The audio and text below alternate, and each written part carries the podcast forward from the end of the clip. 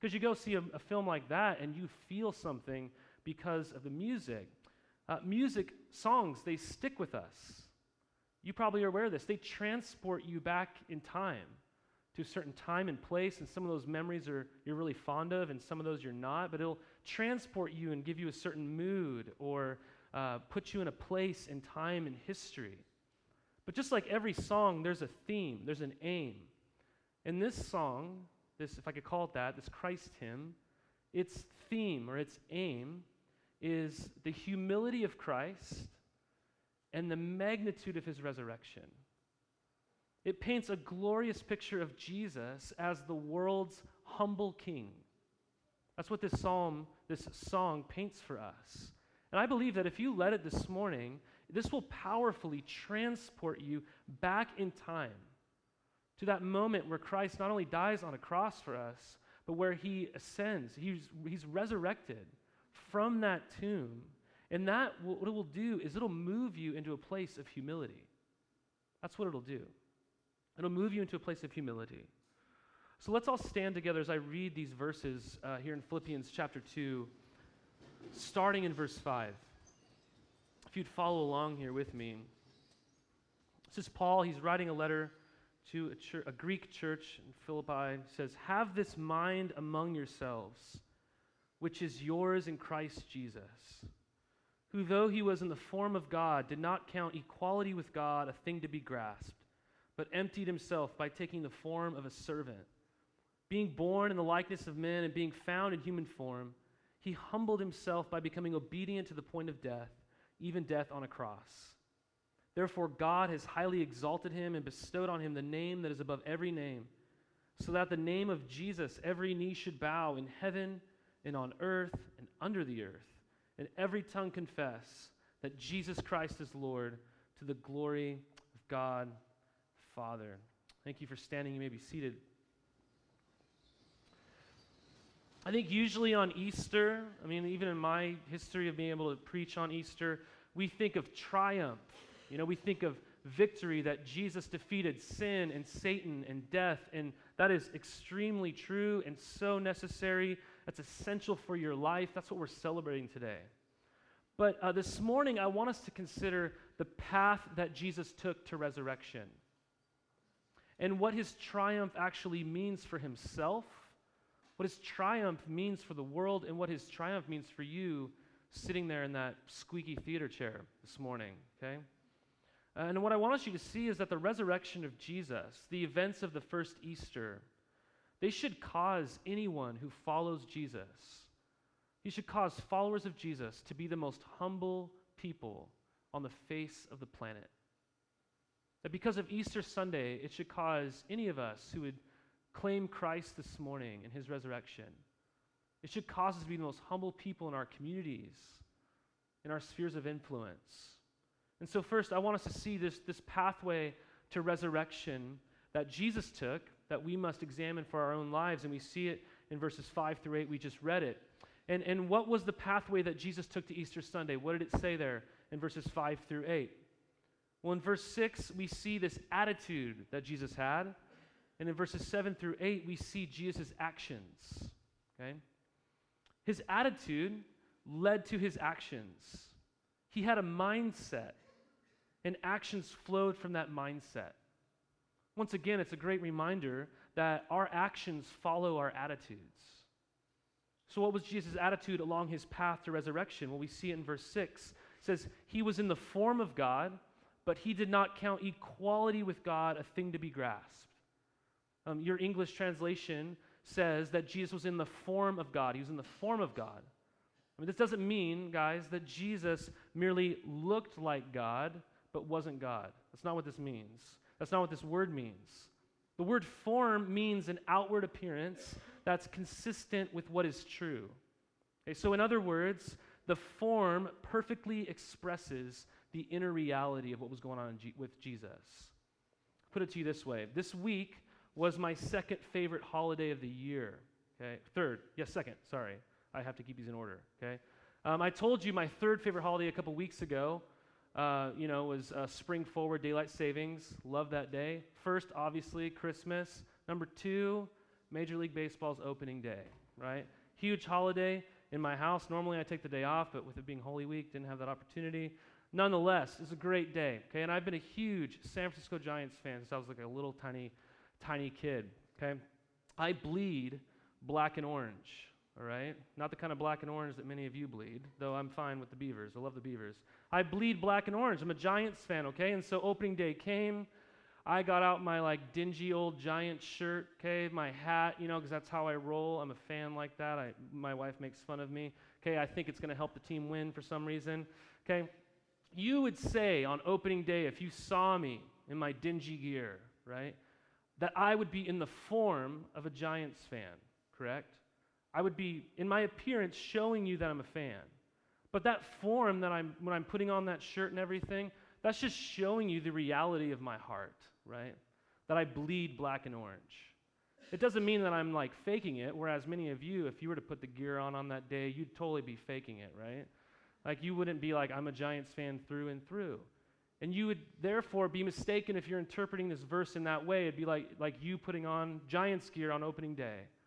But no, this is saying that Jesus put on Giants gear on opening day because it was revealing what was true about who he actually was. He was in the form of God, but he was always the eternal Son of God and always will be the eternal Son of God. He is God. But then it says that he didn't count equality with God something to be grasped something to be grasped.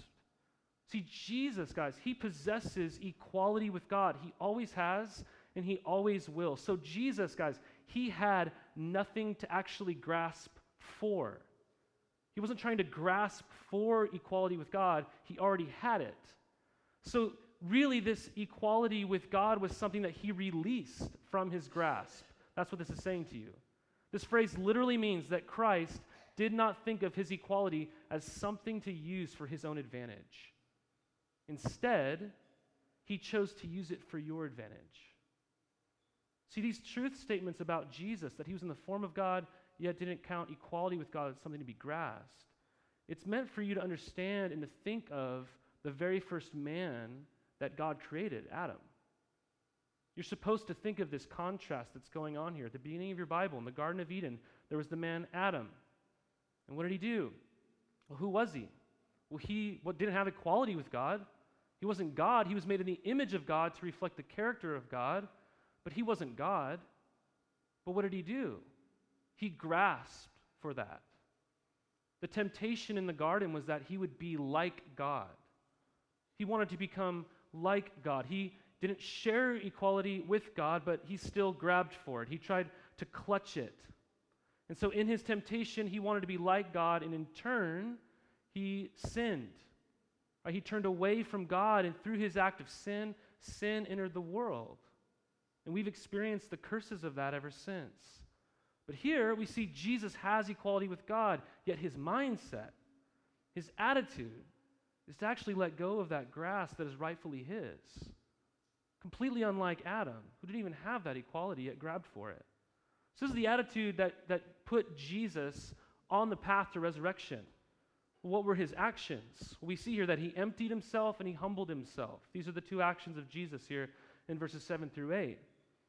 Well, he emptied himself, okay? So does that mean that Jesus ceased to be God? Well, we gain an understanding of what it means that he emptied himself when you just look at the rest of the passage, because you see this contrast of Jesus' um, identity in this passage. In verse 11, it says he's Lord. In verse 7, he's a servant. Right? In verse 6, he's in the form of God. In verse 7, he's found in human form, human likeness. This is telling you what it means when Jesus emptied himself. Jesus emptying himself means that God became human, that the Lord became a servant, and that being obedient to his Father drove him to death. See, Jesus emptied himself. He didn't leave behind his deity, he added humanity to his already um, eternal identity. See, he wasn't just human, he took the lowest position amongst humanity. That's what this is telling you here. And we see in verse 7 that he took the lowest position before he even took on his humanity. He took the form of a servant. That's what it says. And then it says he was born in likeness of men. So he humbled himself, and then he became the lowest of the low amongst all of humanity. In other words, his servanthood preceded his humanity. So, what is this pathway that Jesus took to resurrection? It's, it's audacious humility. But it doesn't stop there. It still hasn't stopped, guys. No, no, not at all. It climaxes in what we remembered on Good Friday, right? It climaxes in ultimate humiliation. See, Jesus was humiliated in the cross, he was brutally nailed to the cross, and he died. The other day, I was overhearing my children, they were talking about Jesus' death on the cross. So I was just listening in. I was like, oh, what are you going to say? And uh, my son asked, like, you know, why did they have to nail him to the cross? That would have, like, really hurt. And my daughter uh, simply said to him, yeah, they could have just, like, taped him or something. and uh, I should have corrected them, but I, in those moments as a parent, I'm just like, yeah, it's cute. Yeah, you know, like, that's adorable, right? Why couldn't they just taped him, right? And if they would have merely just taped Jesus to the cross, they were like, hey, it's a humiliating sign. And Jesus like, don't worry, I'll do it. Right? It's embarrassing, but tape me to the cross. I'll just be there for a while as a sign of humility, but then I'll just get off the cross. No, that's not even like the form of humility that he went to. He didn't just say, yeah, I'll, I'll appear humble. No, this, this cross was, was a pathway to death for Jesus. His humility, you guys, drove him to the depth of giving his own life for people who weren't even asking for it. See, the dramatic distance that Jesus traveled was from being in the form of God the death on the cross. That dramatically reveals the humble mind that Jesus had. You see, it's interesting because humility to us, I think, is definitely a word that like warms our hearts. Like if I got up here this morning, I'm like, I want to talk about humility. It just like rolls off the tongue, and you're like, oh, yes, humility, right? It's like we have this positive, warm feeling when we think about humility. We're like, yes, I want to be a humble person, right? But, but before the New Testament era, this word, guys, humility, it had a completely, universally negative connotation because it was always only associated with having the mentality of a slave. That's what it meant to be humble. So, so the word only meant to, to have this mentality of a slave. So what it would do then is it would convey the idea to people, if you were humble, that you were the lowest of the low, that you were completely unimportant, that you were insignificant, that you were less than. And so during this time, then, humility was not regarded by anybody as a virtue that you would actually want to pursue, but yet Jesus, the greatest person, on the path to resurrection, he embraced humility. It's actually through this pathway that he achieved resurrection. And so I think something that we celebrate as Christians on Easter is that because Jesus was resurrected from the dead, when we turn to him, when we turn from our sin and we turn to him with our sin, we, we receive his forgiveness for our sins. And what begins to happen? Our hearts begin to be resurrected our hearts begin to experience resurrection right now. And so, yes, the resurrection tells anybody who's a believer in Jesus that the sin of your past doesn't define your future. That the struggle that you're experiencing this moment in your present, it's not going to keep you from glory one day with God. That while you may look at yourself and only see your sin and your failure, if that's what you walked in here with this morning, the resurrection says there's more that the dark night is actually giving way to the dawn. That's what resurrection and Easter Sunday is really all about. But here's the thing how do we begin to experience this resurrection life with Jesus here and now? How do we experience that? Well, it's through the same path that Jesus took it's through humility. How do you experience resurrection in your heart? It's through humility. It's through humility. See, we, we have to stop grabbing for a position of power of wanting to play God in our own life. We, we, we have to humble ourselves before God. That's what Easter presents for us. We have to come to a place where we say to God, I am not God. We, we're in need. God, I'm insufficient. I have this like sin problem and I just can't get free from it. I need help, right? We get to this place where we're actually in a posture of begging. And that's where humility, I think, it's really hard. That's where it doesn't feel so warm and fuzzy anymore. Um, show of hands. Anybody in this room like to admit it when you fail? Anybody like to admit it when you're wrong or when you need help? Not one person. Sweet. Yes, right? That's the worst, isn't it? I like uh, when my wife comes home with the groceries. I don't know why I go out there and I'm like, I'll get these for you. And I literally am the guy who tries to get carry in like six bags at once. She's like, Do you need help? No, I don't need any help. You know, I'm trying to like minimize the amount of trips that I need to take, and I just struggle to get these bags into the house. But even like something as minimal as that and saying, Do you need any help? I'm like, No, I don't need any help. I can do this, right? Or just in a different way, uh, I'm totally a tosser. Okay, I'm not a saver. And so my family really hates me for this because I will often just walk around the house and I'll see little toys or pencils or anything, important documents or something, and I just am like, we don't need this, and I just throw it away. And then the moment of embarrassment comes when one of my children or my wife comes up to me like, hey, have you seen that pencil? You know, have you seen that toy? You know, have you seen that important document? And I'm just like, oh, shoot. You know, internally I'm saying this. But there's that moment of tension where I have to go, my gosh, I have a problem. You know, like, yes, I threw it away. I didn't realize you actually liked that thing. It's always laying around the house, making it dirty, right? See, even in a petty moment like that, that's like the minimal end of the spectrum. It just reveals to me like humility is hard. It's really hard. But if you want to experience the resurrection of Easter Sunday, it's only through the path of humility. It's by coming to the point where you say, I need God. I am I'm not sufficient in myself. You have to humble yourself in order to experience that resurrection. So how? How are you going to do that? Well, verses 9 through 11 show you how this actually happens or will happen someday for you. Let's look again in verses 9. So after the cross, after Good Friday, what happens? Verse 9. Therefore, even, I'll say, therefore, God has highly exalted Jesus and bestowed on him the name that is above every name, so that at the name of Jesus every knee should bow in heaven and on earth and under the earth, and every tongue confess that Jesus Christ is Lord to the glory of God the Father. So all of a sudden, the tone of the song, of the hymn, it changes. Verses 5 through 8, the emphasis has been on Jesus. He's the main character. Then all of a sudden it shifts to God, to God the Father to be specific.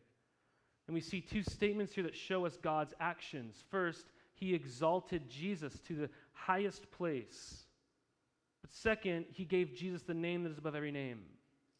So do you notice that? That God exalts Jesus. Jesus didn't even exalt himself. He didn't exalt himself, even now. See, if you believe that Jesus died on Good Friday over two millennia ago, and he triumphantly walked out of the grave three days later, and he never went back into it again, you must ask yourself, how did Jesus rise from the dead? Well, our answer is here God did it. God exalted him. He didn't just bring Jesus back from the dead, though. We're told that God has highly exalted him. You might interpret this phrase, He exalted him to the highest place. But the word literally means that God super exalted Jesus. He was super exalted. That's like intense, right? I mean, super exalted? You know, that's not even like exalted, super exalted. This is what happened to Jesus, right? What does this mean? Did Jesus get a promotion? You know, was he like kind of God and now he's like really God? You know? No, not at all. This is telling you that because of Jesus' obedience, because of his humility, he has been exalted, guys, to a position where now the whole entire world relates to and understands God through Jesus. That's how we come to God. This is how we know God. It's how we understand and relate to God. It's through Jesus. The way that Jesus functions with the world and with all of humanity, with you this morning, right, has been clearly defined for us now. So let me ask you this what does Easter mean for Jesus? Maybe you've never asked yourself that question. Usually, I think we get to Easter and we're like, what does Easter mean for me? But what does Easter mean for Jesus? See, here we see Easter Sunday, because of the empty tomb, Jesus, guys. Easter for him means that he has been given the name that is above every name, meaning that he is the most significant person in the entire world. No one rivals him. Right? He's been given the highest position. He is king, but not king amongst like rival kingdoms. He isn't just king even over Christians. He is king over the entire world, you guys. That's what Easter means for Jesus. And so, because of this, there's two things that are happening right now in the world amongst Christians, or at least should be. And there's the same two things that will eventually happen one day for every single person. What is it? Verse 10 says, Every knee will bow. The next verse, what does it say? Every tongue will confess that Jesus Christ is Lord to the glory of God the Father. I actually love the way that Paul, who's writing this letter, he describes just like the universal implication of this. Um, he says, Everybody's knees will bow. Remember, he's writing this to a church in Philippi, which is like a Greek culture where they had like this pantheon of gods. And I love this. He says, Every knee should bow, will bow, in heaven and on earth and under the earth. He's basically saying to these people, Hey, uh, take whatever God that's worshiped, maybe whatever God you worship, right? Whatever seems important, whatever seems powerful to you right now, things that you worship, angels, deities, dead people, whatever idol this morning that is capturing your heart, whatever it is, take your pick, and one day, even that will bow the knee to Jesus. See, kneeling is, is almost always, guys, it's a sign of respect, is it not? That's what it means to kneel. I mean, we once kneeled before kings and queens. Right? We used to kneel at altars, maybe. Some of you still do. We, we kneel to ask someone to marry us. At least we should. Okay, so if you're still thinking of proposing sometime soon, don't try to be cool and different, right? You should still bow the knee to whoever you're asking to be your wife, right? We, we often kneel to get down onto the same level as a child. We kneel that in that moment, right? We also kneel to beg, don't we? See, here's the same thing, but even more so. Because kneeling is not simply a sign of respect being given to Jesus, but as a sign of submission. This is a sign of acknowledgement that he has rightful reign and rule over your life. That's what this image is conjuring up for us. So we don't just see kneeling, though, we also see confessing. There's something happening with our mouths. And we know that confession is coming to the place where we come into a moment of agreement with somebody else about what's going on. So if I confess something to you, I am agreeing with you that this is true. And so what's happening here is people are confessing Jesus as Lord, they're confessing him as king. Everyone is agreeing with God that Jesus is the rightful king. That's what's happening here. So, guys, this is what this means. This is what Easter means. That one day every knee will bow to Jesus and everyone will confess him as king and as Lord. And so, this morning, we either start bowing and confessing now, or one day we will be humbled and we will assume our rightful position on our knees. Guys, Jesus isn't just any king, though. Oh my gosh. He's not like an arrogant tyrant who's just looking to abuse you and use you for his own benefit. No, he's, he's the humble king. We just saw that. He uses his position in life. He lets go of that grasp in order to benefit you. And that's where we must see that even this call to bow our knees and confess Him as Lord, it's not some awful, dreadful invitation towards surrender, it's a pathway towards true joy. This is the future, and it's coming, and it's meant to invade our present moment. So I think there's many future realities in life that, that do inevitably invade our present, and we can realize they're coming um, and get ready for them, or where they can just appear and then we're really humbled in the moment, right? You guys experience this kind of stuff in life? If we don't let these future realities invade our present, we're often humbled when that future arrives. So, for example, summer weather is coming, people. And you got a taste of it, right? Recently, the sun came out. Uh, we went hiking as a family to Silver Falls yesterday, and the sun like came out for like half a second, and my kids got like sunburnt, right? That's how like pathetic it is as Oregonians. Like the sun touches our skin, we're like, whoa, you know, I can't even handle this, you know. But we got these real refreshers this week, like summer's coming, summer weather's coming, and we just, you know, endured winter, and we're like, I don't know, maybe it won't ever come again, right? That's kind of how we often feel, right? But it's, it's coming, and every single year, I think about this, you know, when I realize summer's coming or winter's happening, I'm like, you know, I should get in better shape, you know, because summer's coming. And you know, when summer comes, it means I'm going to start wearing less clothing, right? Gonna, don't worry, people, I'm going to be modest. You know, I'm not going to like, I'm not talking about weird stuff, right? Shorts, t shirts, I'm not wearing tank tops, I'm not dumb like that or something, but I'm not going to wear, you know, a tank top or something. But at the same time, I'm going to wear less clothing, or my kids are going to want to go swimming. So I'm going to go swimming, right? And so here's the thing I can start realizing summer's coming and be like, hey, I better start working out, get a good little dad bod going on, you know? So when summer comes, I'm not humbled, right? But every year, summer comes and it's like we're going to the pool, and I'm like, dang it, right? Shoot. Why this year? Again, out of every year, I'm like, oh my gosh, summer does come every year. Believe it or not, it comes. And everyone goes swimming, okay? Right? So summer could hit me, the future of summer could hit me. In that moment, I'll be completely humbled. Or I can realize it's coming and start rehearsing for that day even right now, right? See, Luke 14 11 says this, you guys. It says, For everyone who exalts himself will be humbled, and whoever humbles himself will be exalted. And you notice those two words, will be humbled, will be exalted, those are passive verbs, meaning that's going to happen to you. You're not going to choose that. God's going to do that to you. On that great day when you see Jesus as really the glorious resurrected King, face to face. And so we have this invitation, because those first verbs in that sentence are active as you. Whoever humbles himself will be exalted on that day when you see Jesus. Whoever exalts himself now won't humble himself and say, I have no needs. I don't need God. One day will be humbled.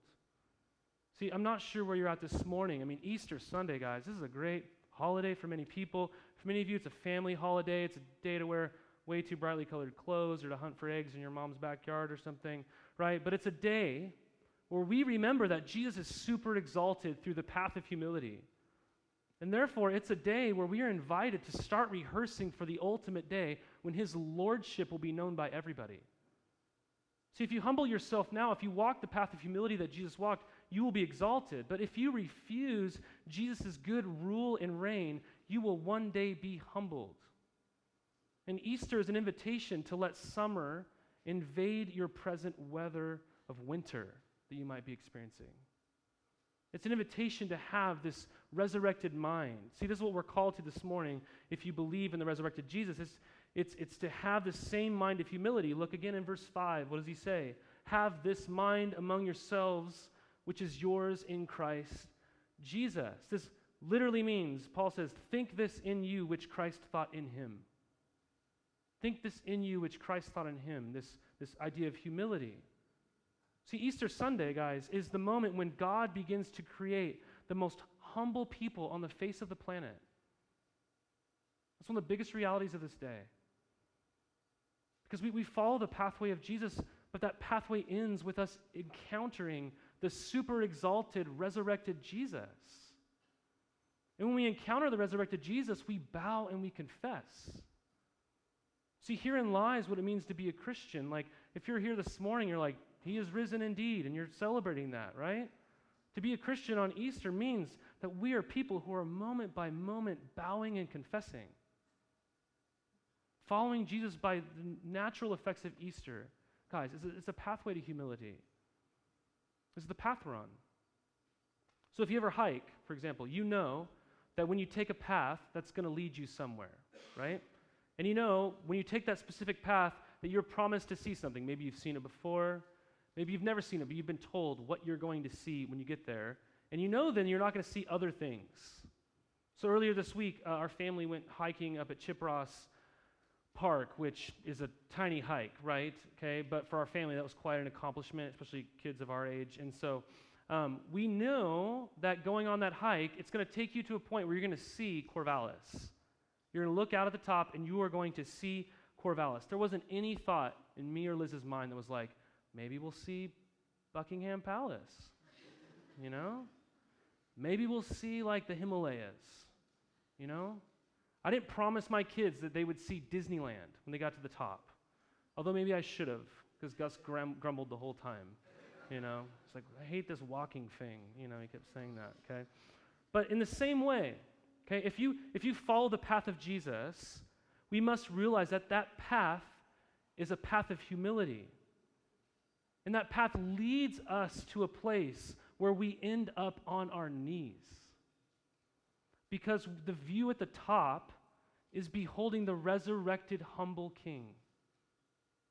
And once we've seen his humility, guys, let me tell you, I think we will want to bow our knees because we know that he is trustworthy and good because we saw him with the eyes of our heart open his hands to the grasp that was rightfully his.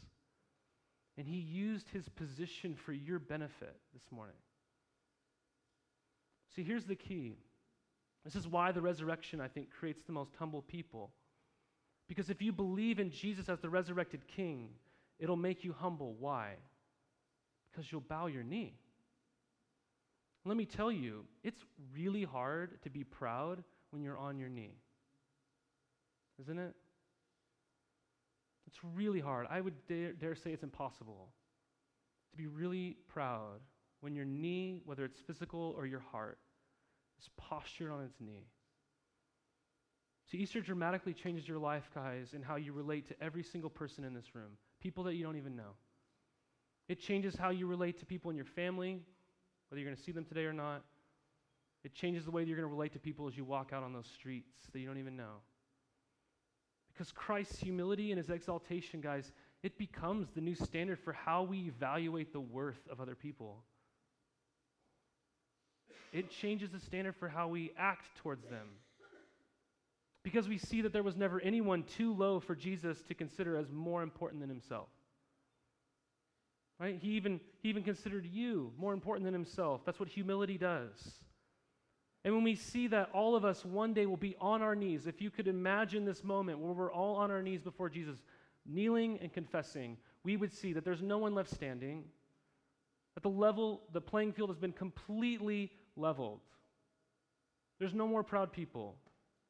The resurrection levels the playing field, so no more caste systems. No more saying, I'm more significant than you. No more saying, I could never do that kind of work.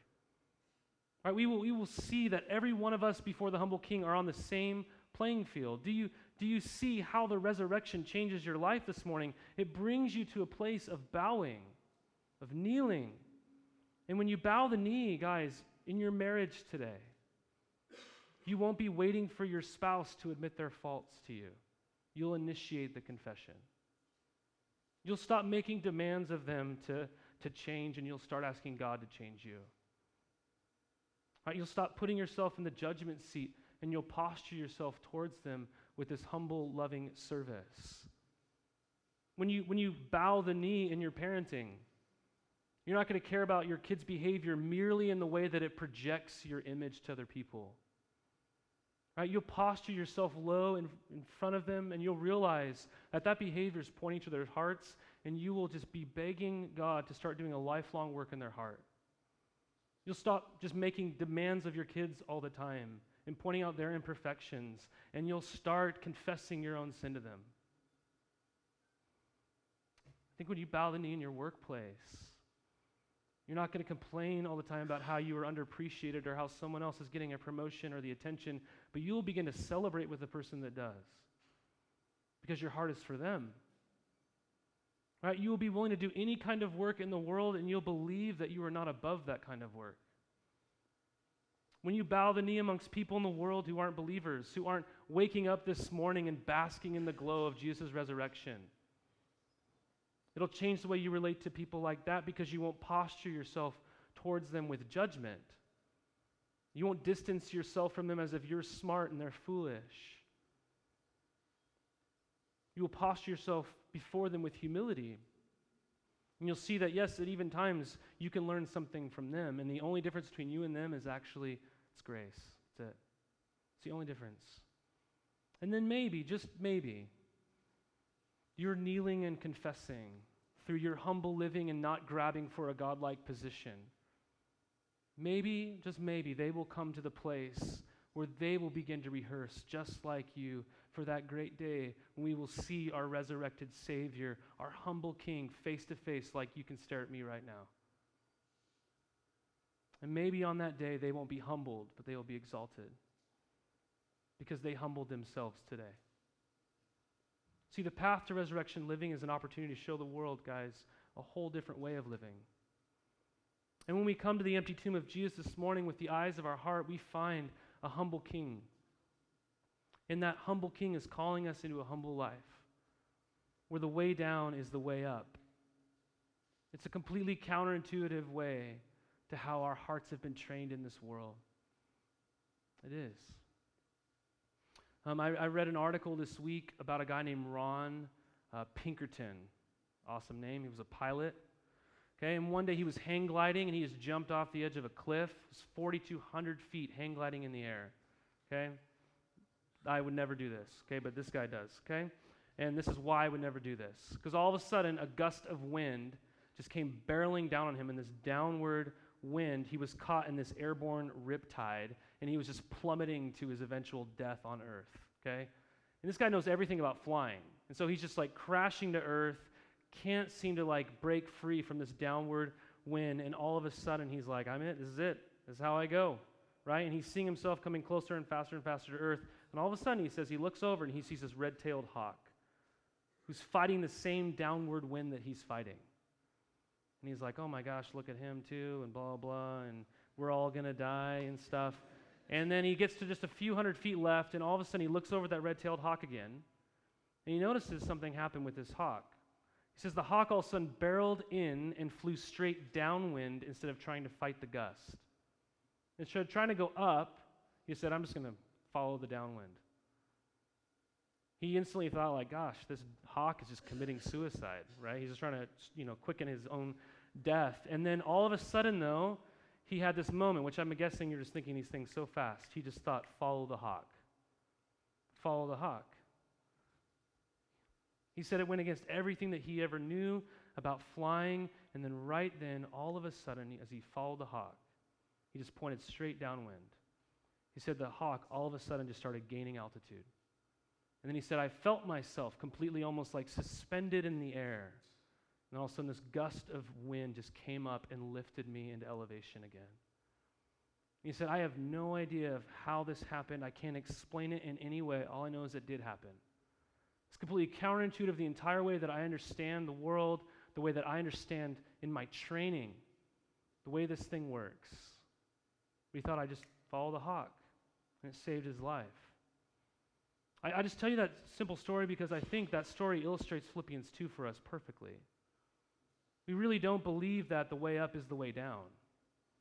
That we must humble ourselves if one day we will truly be exalted. That humility is the path to true resurrected living this morning, and that Jesus is the hawk. You look at the path he took to resurrection, although it wars against all the training that you've ever received in this world, it's my hope that you will hear the voice this morning, which is the voice of God saying to you, Follow the hawk. Follow Jesus. For those who follow Jesus in this life, guys, we understand that Easter Sunday, God is creating the most humble people on the planet. He is. Why? Because we bow our knees to the greatest of all kings. He's the highest of kings, but he was also the lowest amongst all of us. He's the humble king. If you would join me in prayer as we go into our time of response.